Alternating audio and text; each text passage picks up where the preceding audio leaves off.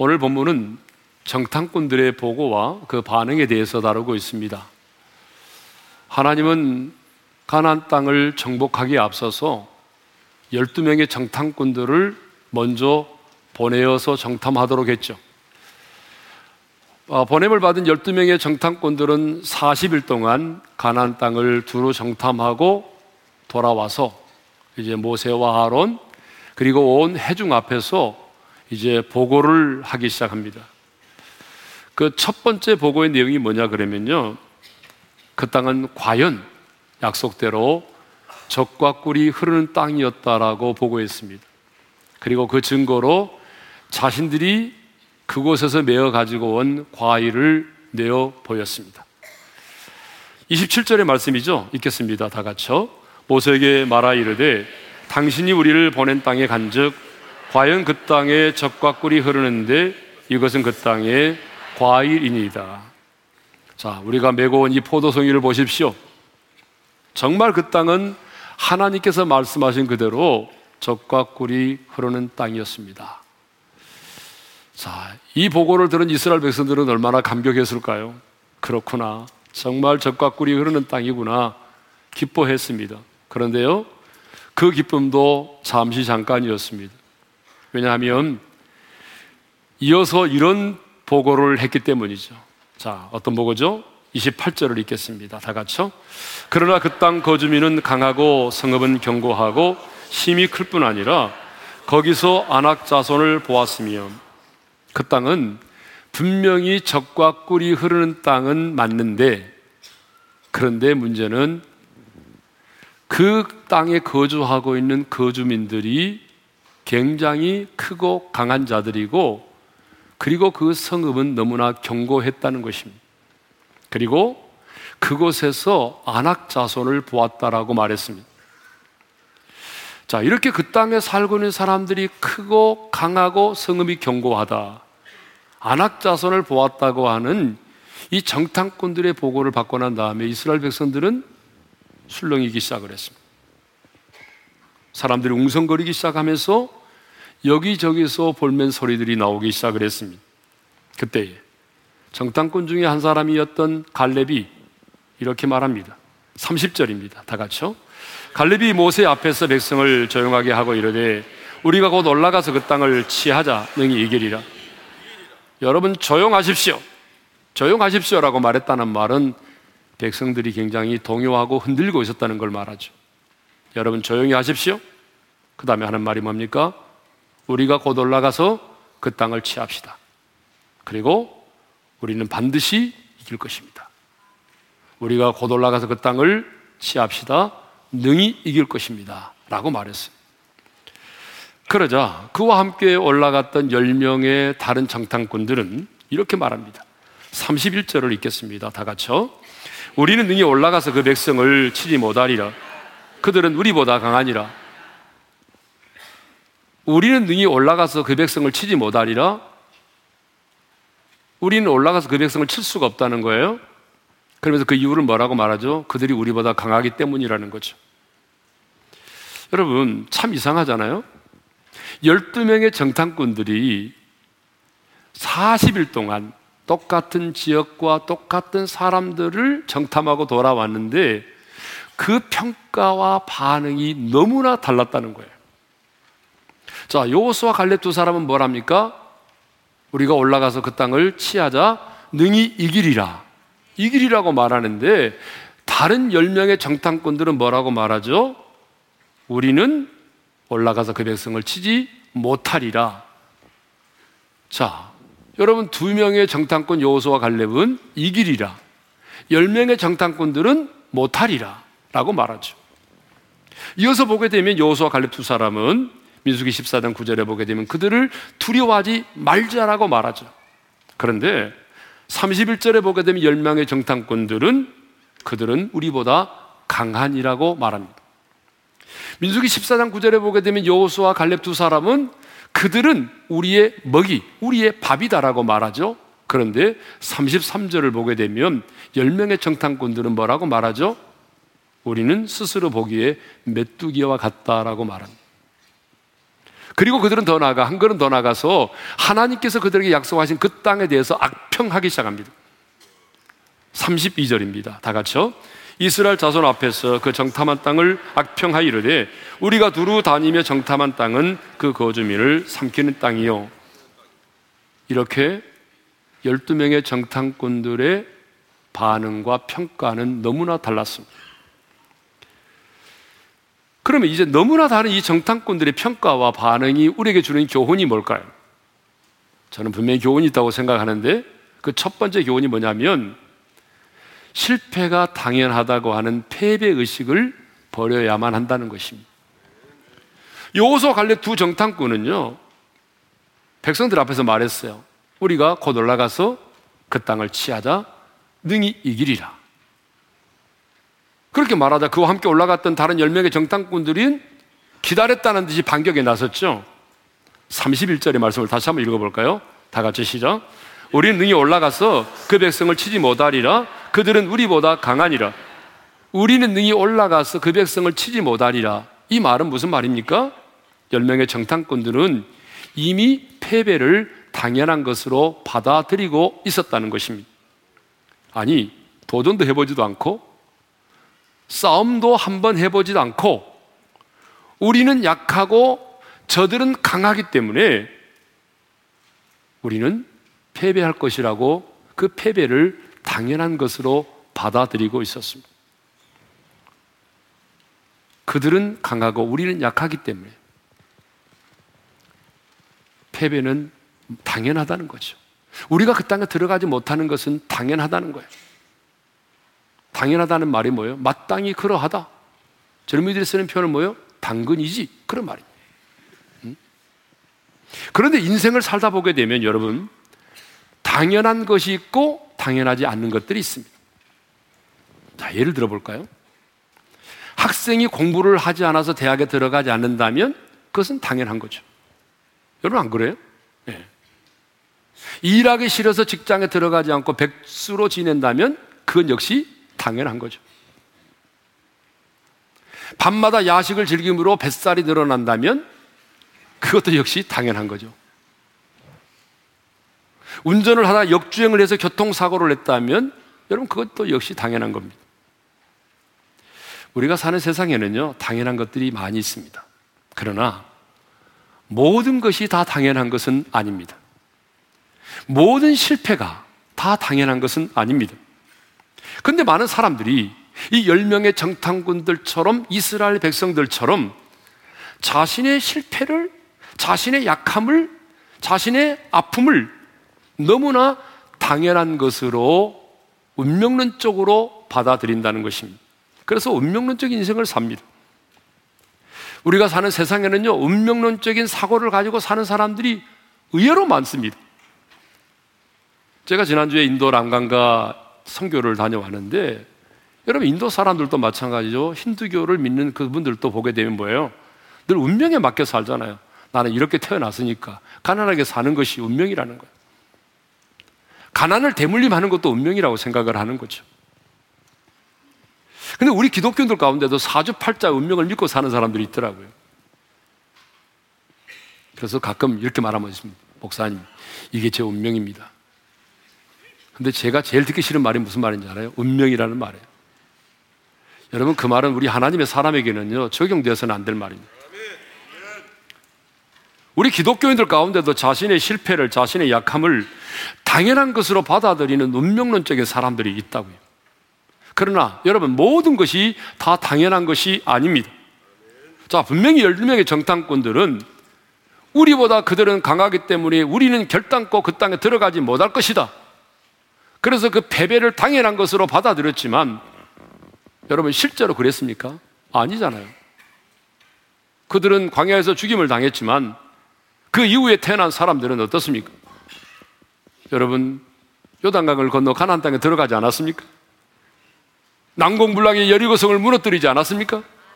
가난의 원주민들을 몰아내고 그 땅을 차지했단 말입니다. 그러니까 모든 것이 다 당연한 것이 아닙니다. 우리의 눈에는 당연한 것처럼 보이지만 하나님의 눈에는 당연하지 않는 것들이 너무나 많이 있어요. 근데 우리는 너무나 쉽게 여러분, 단정해 버린다는 거예요. 예를 들면은요, 나는 장애인이니까 뭐 이렇게 살아갈 수밖에 없지. 이것이 나의 운명이잖아. 나 같은 장애인을 누가 거들떠나 보겠어? 나 같은 장애인에게 누가 프로포즈를 하겠어? 나 같은 장애인에게 누가 일자리를 주겠느냐고. 뭐 이렇게 살다가 죽는 거지. 너무나 많은 장애인들이 오늘 자신의 장애를 인생의 실패로, 인생의 아픔으로, 인생의 약함으로 단정해 버린다는 것입니다. 아니, 그것을 자신의 그냥 운명으로 받아들이고 산다는 거예요. 그러나 하나님의 사람인 우리는요, 절대로 그것을 우리의 운명으로 받아들여서는 안 됩니다. 여러분, 장애를 가졌지만 자신의 장애를 운명으로 받아들이지 않고 도전해서 여러분, 건강한 사람보다도 더 지혜롭고 더 당당하게 더 멋지게 축복의 통로로 살아가는 장애인들이 얼마나 많이 있습니까? 설교 준비하다 보니까 많은 사람들이 생각이 났어요. 이 자리에 와서 서너 차례 간증했던 우리 이지선 자매, 지선아 사랑해로 너무 알려져 있잖아요. 교통사고를 나서 전신 3도 화상을 입었습니다. 40여 차례 수술을 했습니다. 이트 같은 얼굴이라고 사람들이 놀려댔지만 그는 이 시대의 희망의 아이콘이 됐습니다. 그런 지금 한동대학교 교수로 섬기고 있습니다. 여러분 얼마나 멋지고 당당하게 인생을 살아가는지 모릅니다. 네? 그것만이 아니죠. 이 자리에 와서 간증하고 노래했던 내나 마리아를 여러분 아실 겁니다. 그는 태어날 때에 두 팔이 없었습니다.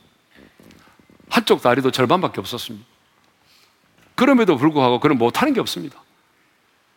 여러분, 그는요, 운전도 잘합니다. 요리도 잘합니다. 뜨개질도 잘합니다. 그래서 저하고 함께 식사를 하게 되는데 궁금했어요. 기도하고 난 이후에 어떻게 식사를 해야 되지? 근데 여러분, 그분은 너무나 당당하게 식사를 너무나 맛있게 잘했어요. 발을 쑥 내밀더니 그 발가락으로 여러분 못하는 것이 없습니다. 다 집어먹고 다 마시고 다 했어요. 예? 제가 더 당황했어요, 오히려. 예? 여러분, 천국의 시인으로 알려진 성명의 시인. 여러분, 얼마나 영향력 있는 삶을 살고 있습니까? 우리 교회 오셔서 간증도 하고 하늘 카페 아름다운 이야기에 출연도 했던 이효진 사모를 여러분 아실 겁니다. 얼마 전에 봤습니까? 이분은 3살 때에 생후 18개월 되었을 때에 그 아궁이에서 끓고 있던 주전자를 엎어가지고 얼굴과 왼손에 3도 화상을 입었습니다. 어린 시절에 파충류 괴물 같다고 놀려대는 아이들 때문에 한 번도 고개를 들고 다니지 못했습니다. 땅에 그냥 고개를 쳐박고 다녔어요. 대학에 들었지만 여러분 예모 지상주에 빠져 있는 이 젊은 시절 정말 그는 힘들었어요. 자기가 그렇게 의지했던 엄마마저도 갑자기 세상을 떠나고 나니까 세상에 희망이 보이지 않았어요. 자살까지 하려고 했습니다마는 사랑했던 사랑하는 조카가 와가지고 당신은 사랑받기에 태어난 사람 그 노래를 불러주는데 자기 스스로 처음으로 그 노래를 들으면서 아 나는 이 세상에 사랑을 받기에 태어난 사람이라고 하는 걸 깨닫게 됐어요. 그리고 친구의 권유로 한 치유 집회에 참석했다가 성령님의 음성을 듣게 됐습니다. 성령님께서 그에게 이렇게 말씀하셨어요. 너는 진정한 하늘 미인 Miss Heaven이야. Miss Heaven. 하늘 미인이라는 거예요. 그래서 그녀는 아름다운 얼굴을 잃어버렸지만 여러분 연하의 남편을 만나서 목사의 사모가 되었습니다. 현재 애인 건축 연구소의 대표로 백석대학교 기독교 인테리어 디자인학과 강사로 HTM 사역자로 섬기고 있습니다. 얼마 전에 책을 냈다고 보내왔는데 연년생 두 아이를 키우면서 세상에서 제일 예쁜 엄마라고 하는 책을 냈습니다. 자기가 세상에서 제일 예쁜 엄마래요. 남들은 그렇게 인정하지 않아도 본인이 그렇다는데 어떻게 하겠습니까? 나는 세상에서 제일 예쁜 엄마다. 그는요, 사람들로부터 여러분, 파충류 괴물 같다고 놀려대지만 그는 오늘 또 당당하게 하늘의 미인 미스 헤븐으로 살아갑니다. 그리고 세상에서 제일 예쁜 엄마로 당당하게 인생을 살아가고 있습니다. 장애인들만이 아니라 여러분 우리 인생도 마찬가지입니다. 오늘 너무나 많은 사람들이 자신이 처한 상황을 당연한 것으로 받아들입니다. 나는 원래 이것밖에 안 돼. 나는 원래 이런 놈이잖아. 뭐 나는 원래 흑수저로 태어났는데 뭐 내가 잘할 수 있는 게 뭐 있어? 아무것도 없잖아. 나는 원래 그런 놈인데 뭐. 요즘 유행하는 말 있다면서요? 나는 이생망이야. 무슨 말이죠? 이번 생은 망했어. 뭐 그런 말이라고 그래요. 이렇게 말하면서 자신의 실패와 가난과 약함을 당연한 것으로 받아들이는 사람들이 너무나 많습니다. 그런데 여러분, 이렇게 자신의 실패와 가난과 약함을 당연한 것으로 받아들이고 패배의식을 가지고 살아가는 사람은요, 결코 내일을 향하여 도전할 수가 없습니다. 아니, 자신의 처지를 당연한 것으로 받아들이는 사람은요, 하나님도 어찌할 수가 없습니다. 그러나 이 세상에는 당연한 것도 있지만 또 모든 것이 어때요? 다 당연한 것이 아니잖아요. 오늘의 우리의 삶의 상황을 다 당연한 것으로 우리가 이해하고 받아들인다면 여러분, 우리 삶에는 감사가 사라져요. 여러분 생각해 보세요. 내가 오늘 살아 숨을 쉬고 있는 것이 당연한 겁니까? 여러분, 중환자실에 산소호흡기 꽂고 있는 분 보세요. 내가 지금 살아 숨을 쉬고 있는 게 당연한 것인지, 예? 내가 예수 믿고 하나님의 자녀로 살아가는 게 당연한 것인지, 오늘 여기 이 자리에 나와서 하나님을 예배하고 있는 것이 당연한 것인지, 내가 오늘 두 발로 설 수 있는 것이 당연한 것인지, 아니잖아요. 진짜로 당연한 것이 있다면요. 내가 죄인이라는 것, 그리고 내가 지옥의 형벌과 고통을 받아야 마땅하다는 것. 여러분, 이것이 당연한 거 아니겠습니까? 우리는 주님의 은혜로 구원을 받았습니다. 그리고 주님의 은혜로 매일매일 하루하루를 살아가고 있습니다. 우리 인생은 결코 당연한 것이 아닙니다. 그러므로 여러분의 형편과 처지를 당연한 것으로 받아들이지 마십시오. 당연한 것으로 받아들이면 우리가 패배 의식 속에 살아갈 수밖에 없습니다. 그리고 그 패배 의식 속에 살아가는 사람에게는 어떤 인생의 기적도 일어나지 않는다는 것입니다. 그러므로 이제 여러분의 생각 속에 원래 당연이라고 하는 이 단어를 완전히 지워버리십시오. 여러분의 입술에서 나는 안 돼, 난 할 수 없다 라고 하는 이 부정적인 말이 튀어나오지 않게 하십시오. 당연하다고 하는 패배의식을 버려야 하나님의 일하심을 볼 수 있습니다. 당연하다고 하는 패배의식을 버려야 하나님이 여러분의 인생 가운데 행하시는 기적을 볼 수가 있습니다. 두 번째 교훈이 뭐냐 그러면요. 메뚜기와 같다고 하는 열등감을 버리라는 거예요. 자, 이열 명의 정탐꾼들은요, 우리는, 그들은 우리보다 강하기 때문에 능히 그들을 치지 못한다, 못하리라.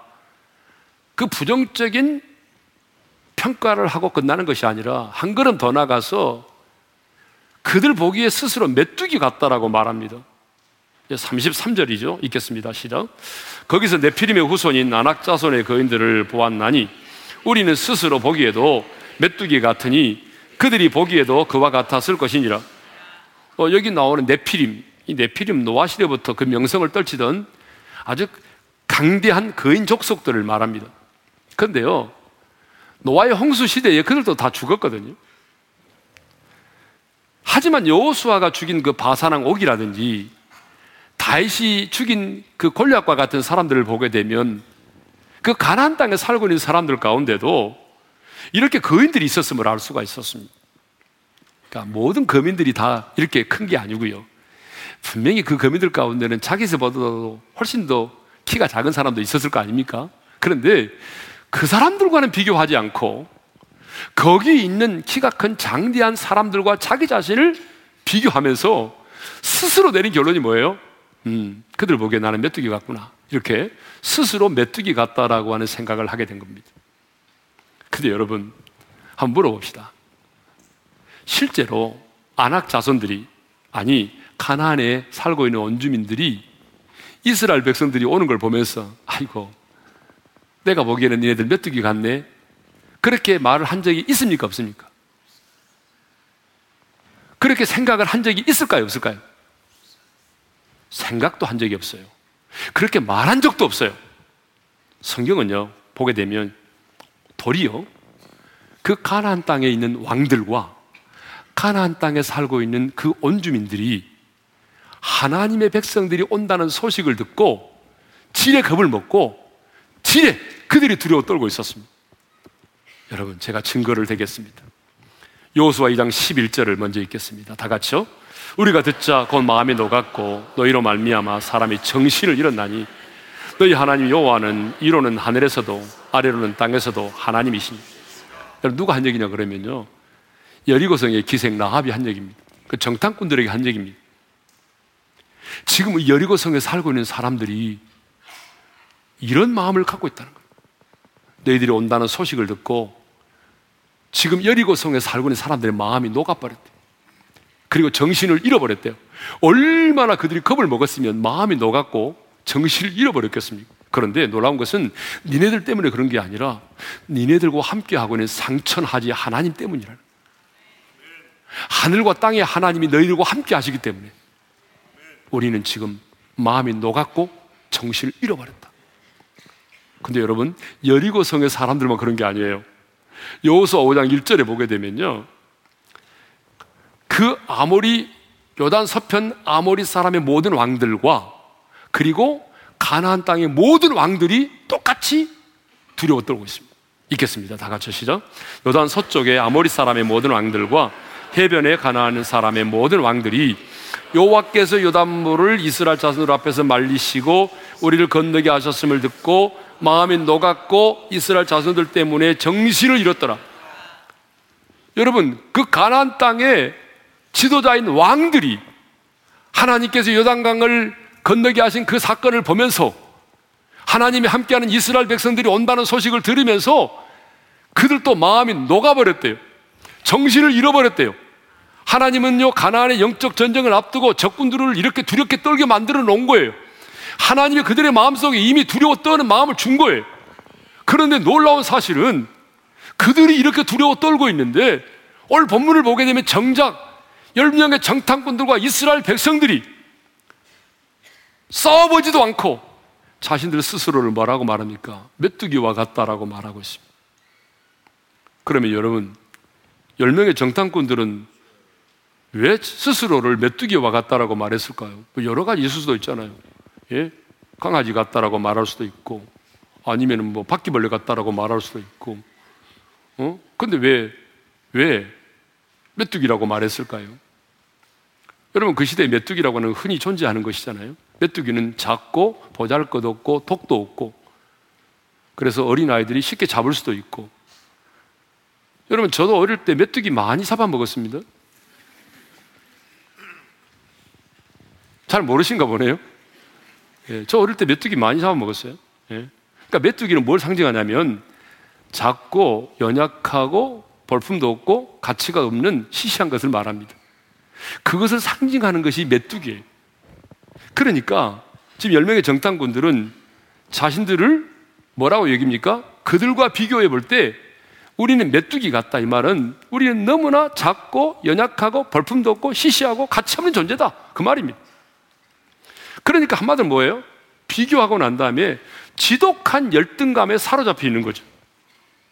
그렇다면 여러분, 정말 과연 이스라엘 백성들이 10명의 정탐꾼들이 얘기한 것처럼 정말 메뚜기와 같은 사람이었습니까? 여러분, 아닙니다. 이스라엘 백성들이 어떤 민족입니까? 수많은 민족 가운데서 하나님께서 지명하여 불러내서 택함 받은 선민이지 않습니까? 하나님께서 열 가지 재앙을 통해서 예굽에서 그들을 구원하여, 구원하여 낸 백성이지 않습니까? 하나님께서 홍해를 육지같이 건너게 한 백성이지 않습니까? 40년 광야를 어떻게 하나님이 지키시고 인도하셨습니까? 하늘을 여시고 만나와 매출하기를 내려 먹이시고 반석에서 물이 솟아난 마시게 하시고 신발이 허지지 않게 하시고 구름 기둥 불기둥으로 그들을 인도하시고 그들에게 십계명을 주시고 언약을 맺으시고 그것만이 아닙니다. 하나님은 신명기 33장 29절에 뭐라고 말했습니까? 이렇게 말했잖아요. 다 같이요. 이스라엘이여 너는 행복한 사람이로다 여호와의 구원을 너가 얻은 백성이 누구냐? 너는 행복한 사람이라고 하나님이 말했잖아요. 왜? 구원 받았으니까. 너는 행복한 사람이잖아. 하나님은 이렇게 그들과 언약도 맺으시고 그들을 구원하여 내시고 함께 하시고 너는 행복한 사람이라고까지 말하는데 정작 이스라엘 백성들은 뭐라고 말합니까? 우리는 메뚜기 같다. 나는 메뚜기야. 스스로 자기 자신을 비하고 열등감에 사로잡혀서 울부짖고 있잖아요. 근데요, 여러분. 문제는요. 오늘 우리 성도들 가운데도 자신을 메뚜기처럼 생각하며 사는 분들이 많다는 거예요. 의외로 메뚜기 사고, 메뚜기 자상을 가지고 인생을 사는 사람들이 의외로 많습니다. 여러분, 메뚜기 자상이 뭐예요? 메뚜기 자상은 이런 거죠. 누군가 나를 비교하면서 자기 자신을 메뚜기처럼 작고 연약하고 초라하고 볼품없고 가치없는 희시한 존재라고 생각하는 그 생각이 뭐예요? 메뚜기 자아상이죠. 그래서 이 메뚜기 자아상을 딱 갖게 되면요. 사람이 어떻게 바뀌냐 그러면 세상은 엄청나게 커 거예요. 하나님은 잘 안 보여요. 문제는, 문제는 엄청나게 커 보이는데 문제 앞에 서 있는 나는 너무 초라하고 작게 보이는 거예요. 지금 여러분이 어떤 문제를 만났는데 그 문제는 엄청나게 커 보이고 나는 너무너무 작고 초라하게 여겨진다면 여러분은 지금 메뚜기 사고를 하고 있는 것입니다. 메뚜기 자상을 갖고 있는 것입니다. 그러나 여러분 분명히 기억하십시오. 당신이 예수를 믿음으로 하나님의 자녀가 되었다면 그래서 주님이 내 안에 내가 주님 안에 거하고 있다면 여러분은 결코 메뚜기가 아닙니다. 옆 사람과 인사하겠습니다. 당신이 메뚜기가 아닙니다. 이 말은 어떤 연예인을 말하는 게 아닙니다.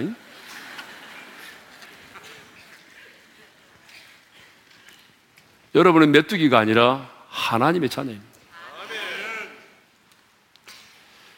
왜냐하면 우리는 예수를 믿음으로 하나님의 자녀가 되었기 때문입니다. 여러분은 행복한 사람입니다. 왜요? 주님 말씀하셨잖아요. 네가 구원을 받아내냐? 그러면 너는 행복한 사람이다. 여러분은 보배롭고 존귀한 자입니다. 왜냐하면 보배신 주님이 내 안에 계시기 때문이죠. 제가 언젠가 말씀드렸습니다만은 우리가 예수를 믿고 나면 우리의 존재 가치가 달라집니다. 여러분, 우리는 금그릇도 있고, 은그릇도 있고, 질그릇도 있는데, 어떻게 보게 되면 우리는 질그릇과 같잖아요. 그런데 질그릇인 우리 안에 보배이신 예수님이 내 안에 계십니다. 그러면 그릇의 가치는 무엇이 결정합니까? 그릇이 결정하는 것이 아니라 그 그릇에 무엇이 담겨 있느냐에 따라서 그 그릇의 가치는 결정되는 것입니다. 여러분, 우리는 세상의 눈으로 보게 되면 질그릇과 같지만 오늘 내 안에 보배이신 예수님이 내 안에 계신다면 그 예수님의 때문에 우리는 보배롭고 존귀한 자가 된 것입니다. 여러분 자신의 스펙에 의해서 여러분의 가치가 결정되는 게 아니에요. 여러분이 예수 믿고 나면 여러분의 가치는 여러분에 의해서 결정되는 것이 아니라 내 안에 계신 예수 그리스도에 의해서 내 인생의 가치가 결정되는 것입니다. 그러니까 누가 뭐라고 그래도 예수님이 내 안에 계신다면 우리는 가장 보배롭고 존귀한 자입니다. 우리는 보배롭고 존귀한 자예요. 우리는 하나님의 기쁨입니다. 왜냐하면 하나님 뭐라고 말씀하십니까? 내가 너로 인하여 기쁨을 이기지 못한다고 말씀하시잖아요. 우리는 가장 강한 자입니다. 왜냐하면 내가 강하기 때문에 강한 자가 아니라 전능하신 하나님이 나와 함께 계시기 때문에 우리는 강한 용사예요. 그러니까 여러분은 결코 메뚜기가 아닙니다. 다시 한번 옆 사람과 인사하겠는데 이, 이 여러분 이 표정이 중요해요. 잘못하면 옆 사람 오해받습니다. 다시 한번 옆 사람과 인사하겠습니다. 당신은 메뚜기가 아닙니다. 정말 메뚜기가 아니라면 여러분의 생각 속에 있는 메뚜기 자아상을 없애야 돼요. 그게 뭐라고요? 세상은 커 보이고 하나님은 보이지 않고 문제는 커 보이고 나는 초라하게 보이는 것. 이것이 메뚜기 자아상이란 말입니다. 왜냐하면 메뚜기 자아상을 가진 사람의 생각에는요, 하나님이 역사하실 공간이 없어요. 세 번째 마지막은 세 번째 교훈이 뭐죠? 사실보다 관점이 더 중요하다라고 하는 것입니다. 가나안 땅을 40일 동안 정탐하고 돌아온 12명의 정탐꾼들의 보고는 사실이었습니다. 거짓이 아니었어요. 보고한 그대로예요. 요수와 갈렙도 의문을 제기하지 않았어요.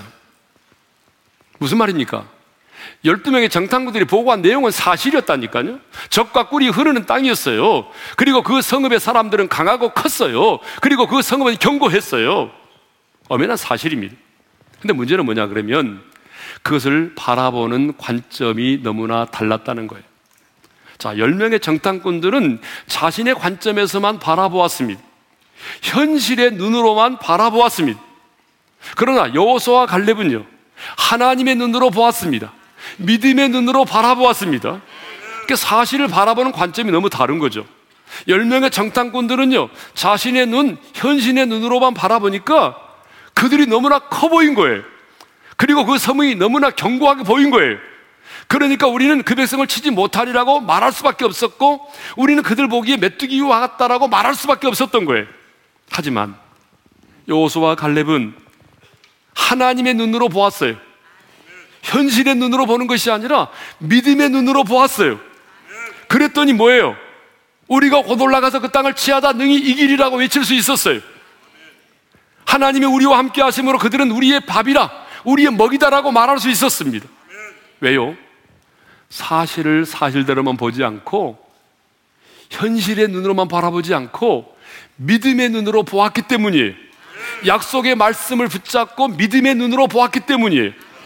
여러분 인생을 살다 보게 되면 옳지 않은 일들이 일어납니다. 인생을 살다 보게 되면 이해되는 일보다 이해되지 않는 일이 더 많아요. 여러분 그렇지 않아요? 여러분의 가정과 여러분의 삶 속에 일어나는 일들 다 이해가 됩니까? 이해가 되지 않은 게 더 많아요. 왜 이런 일이 일어나야 되는지 이해가 안 된단 말이에요. 실패할 수도 있어요. 시험에 넘어질 수도 있어요. 불의의 사고를 당할 수도 있어요. 질병과 질병을 질병으로 인하여 넘어질 수도 있습니다. 장애를 입을 수도 있습니다. 여러분 사업에 실패했습니까? 시험에 넘어졌습니까? 엄연한 사실이죠. 숨기려고 해도 안 됩니다. 그건 누구도 부정할 수 없는 현실입니다. 장애를 가지고 계십니까? 사랑하는 사람과 헤어지셨습니까? 자식으로부터 배신을 당했습니까? 남편으로부터 배신 당했어요?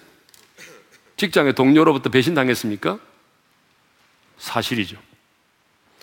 사실을 부정해서는 안 됩니다. 사실은 사실로 받아들여야 합니다. 그 사실을 왜곡시켜서는 안 됩니다. 그러나 중요한 것은 사실 그 자체보다도 그것을 대하는 태도가 더 중요하다는 것입니다. 아니, 그것을 바라보는 관점이 더 중요하다는 것입니다. 나의 실패를, 나의 장애를, 나의 아픔과 상처를 내가 어떻게 바라보느냐가 더 중요하다는 거예요. 우리는 현실을 직시해야 됩니다. 가끔 믿음 있는 사람들이 현실을 직시하지 않을 때가 있어요. 아닙니다. 우리가 믿음이 있어요? 하나님의 사람이에요? 그렇다면 현실을 직시해야 됩니다. 사실을 사실대로 볼 수 있어야 됩니다. 여러분, 넌픽션을 픽션으로 보아서는 안 됩니다. 근데 문제는 뭐냐, 그러면 분명히 우리가 사실을 현실을 직시해야 되고 사실을 사실대로 보아야 되지만 그러나 거기서 끝이 나서는 안 된다는 것입니다. 사실을 하나님의 관점에서 바라볼 수 있어야 한다는 것입니다.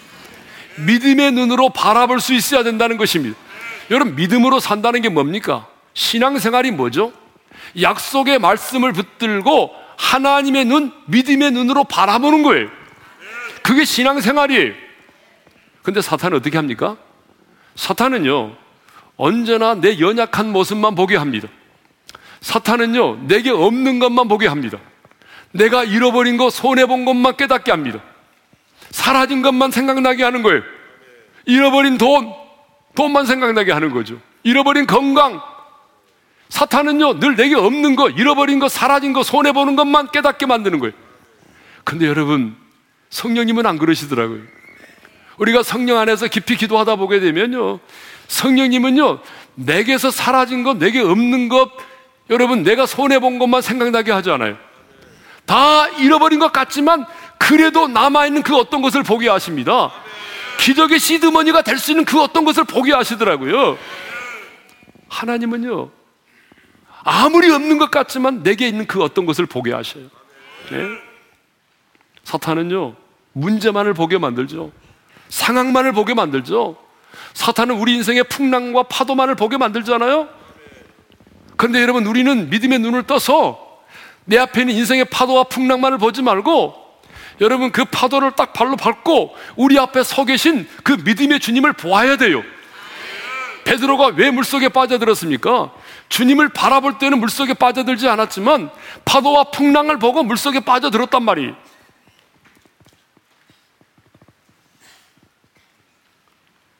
여러분, 왜 우리가 사실을 사실대로 인정하지만 그 사실을 현실의 눈으로만 바라보지 말고 약속의 말씀을 붙들고 믿음의 눈으로 보아야 되는지 아십니까?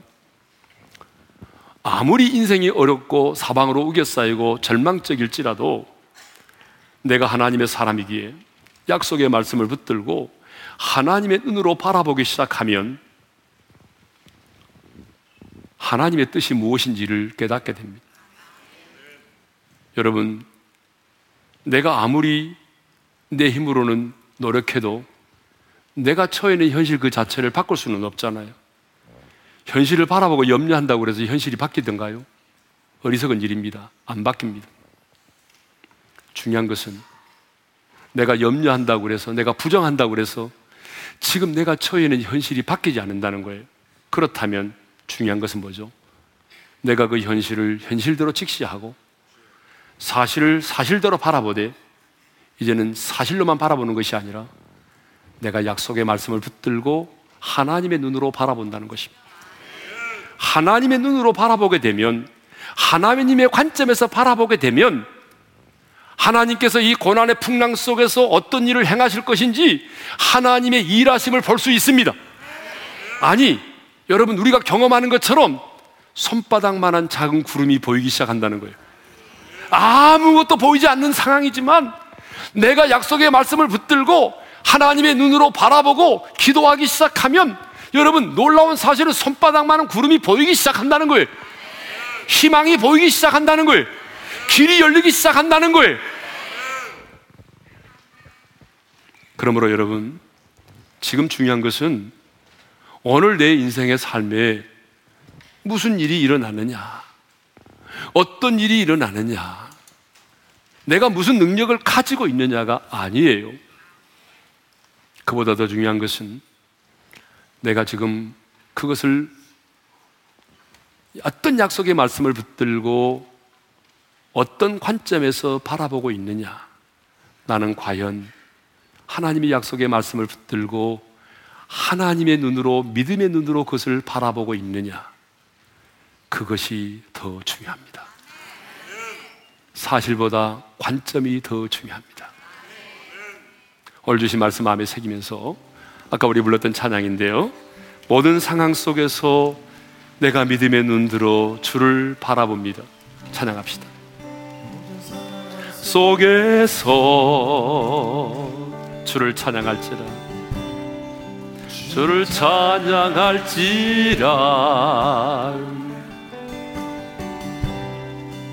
주는 너의 큰 상급 큰 도움이시라. 도움이시라.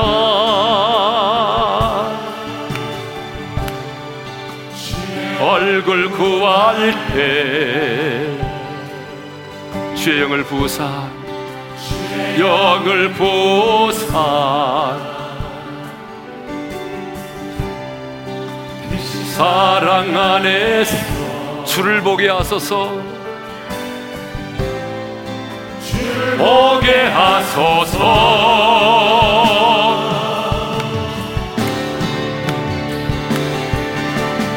영혼이 확정되고 확정되어 사오니 믿음의 눈 들어 저를 바라봅니다.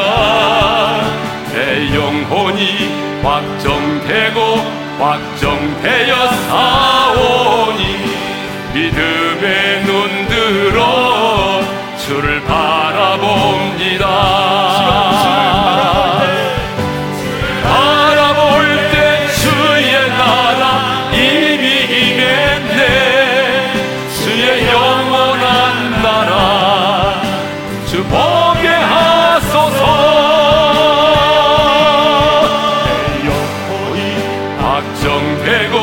확정되었사오니 믿음의 눈 들어 저를 바라봅니다. 내 영혼이 확정되고 확정되었사오니 믿음의 눈 들어 저를 바라봅니다. 자 주신 말씀 마음에 새기면서 기도하겠습니다. 40일 동안 12명의 정탐꾼들이 동일한 지역과 사람을 정탐하고 왔는데 그 평가와 반응이 너무 달랐습니다. 우리는 이것을 통해서 세 가지 교훈을 생각했습니다. 우리는 약하고 그들은 강하기 때문에 우리는 패배할 수밖에 없다고 하는 이 패배의식. 그 패배를 당연한 것으로 받아들이는 그 패배 의식. 그것을 버려야 합니다. 너무나 많은 성도들이 나는 가난하기 때문에 배우지 못했기 때문에 나는 뭐 할 수 있는 것이 아무것도 없으니까 그 모든 것을 자신의 아픔과 약함과 이 모든 것들을 당연한 것으로 받아들이면서 운명론적인 인생을 살더라고요. 여러분, 아닙니다. 세상의 사람들은 그렇게 살아도 하나님의 사람은 그것을 운명으로 받아들이면 안 됩니다. 모든 것이 당연한 게 아니에요. 패배 의식을 떨쳐버리세요. 두 번째로, 그들은 메뚜기와 같은 열등감을 가졌습니다. 여러분도 누군가 비교하면서 내 자신과 누구를 비교하고 내 가정과 누구의 가정을 비교하면서 여러분 자신을 메뚜기처럼 열등감에 젖어 있는 분 계십니까? 메뚜기의 자아상을 버리셔야 돼요. 세상은 커 보이고 하나님은 보이지 않고 문제는 커 보이고 그 문제 앞에 서 있는 내 자신이 초라하게 보인다면 여러분은 지금 메뚜기의 자아상을 갖고 있는 것입니다. 여러분은 메뚜기가 아닙니다. 여러분은 하나님의 자녀입니다. 하나님의 기쁨입니다. 세상이 감당할 수 없는 하나님의 사람입니다. 사실보다 관점이 중요합니다. 우리는 사실을 사실대로 인정해야 합니다. 넘어졌다면, 실패했다면, 그것은 현실입니다. 현실을 부정하지 마십시오. 그러나, 우리는 여기서 끝나는 것이 아니라 약속의 말씀을 붙들고 믿음의 눈으로, 하나님의 눈으로 바라보는 것입니다.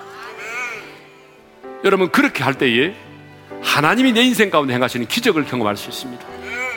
오늘 이 시간 이 세 가지를 붙들고 하나님 내 안에는 당연하다고 하는 이 패배의식을 떨쳐버리게 하시고 메뚜기와 같다는 열등감도 떨쳐버리게 도와주시고 이제는 내가 현실을 바라보되 현실의 눈으로만 바라보지 말게 하시고 약속의 말씀을 붙들고 하나님의 눈으로 믿음의 눈으로 바라보게 하소서. 내 인생 가운데 가시는 하나님의 놀라운 기적을 경험하게 하여 주옵소서 우리 다 같이 주여 한번 외치고 부르짖어 기도하며 나갑니다. 주여! 할렐루야 아버지 하나님 감사합니다. 오늘 우리에게 귀한 말씀을 주셨사오니 감사합니다. 하나님 아버지 오늘 우리 안에 이 열 명의 정탐꾼들처럼 이스라엘 백성들처럼 내가 배우지 못했다는 이유만으로 가진 것이 없다는 이유만으로 남보다 뛰어난 것이 없다는 이유만으로 오늘의 실패를 오늘의 약함을 운명론적으로 받아들이는 그런 하나님의 사람이 있습니까? 깨달음을 주시옵소서 깨달음을 주시고 이제는 내 안에 있는 그런 모든 패배 의식을 십자가에 못 박게 도와주시고 아버지 하나님이여 이제는 모든 것을 당연한 것으로 받아들이는 것이 아니라 하나님의 말씀을 붙들고 일어나 고전하게 도와주십시오 오늘 우리 가운데 아버지 하나님의 열등감 아버지 하나님의 뜨기와 같다는 열등감을 하나님의 나에 열등감을 가지고 있는 지체가 있습니까? 하나님 누구와 비교하지 말게 하시고 하나님의 나는 메뚜기가 아니요 나는 하나님 도와주셔서 내 안에는 모든 열등감을 지워버리게 도와주시고 하나님이여 이제 세상은 커 보이고 하나님이 작아 보이고 문제가 커 보이고 내 자신이 초라하게 보인다면 우리 안에 있는 열등 아버지 하나님이여 메뚜기의 자상을 십자가에 못 박게 도와주시옵소서. 하나님 우리가 사실을 사실대로 바라보지만 현실의 눈으로만 바라보지 말게 도와주시고 약속의 말씀을 붙들고 믿음의 눈으로 바라보게 도와주셨소 하나님의 손바닥만한 구름이 보이게 하시고 얻는 것만을 보는 것이 아니라 하나님이 내게 아무리 사라졌어도 하나님이 내게 보여주신 것 하나님이 약속의 말씀을 붙들고 무릎으로 기도하여 하나님이 내 인생 가운데 나신 놀라운 기적들을 경험할 수 있도록 은총을 베풀어 주시옵소서. 이제는 우리 주 예수 그리스도의 은혜와 하나님 아버지 영원한 그 사랑하심과 성령님의 감동 감화 교통하심이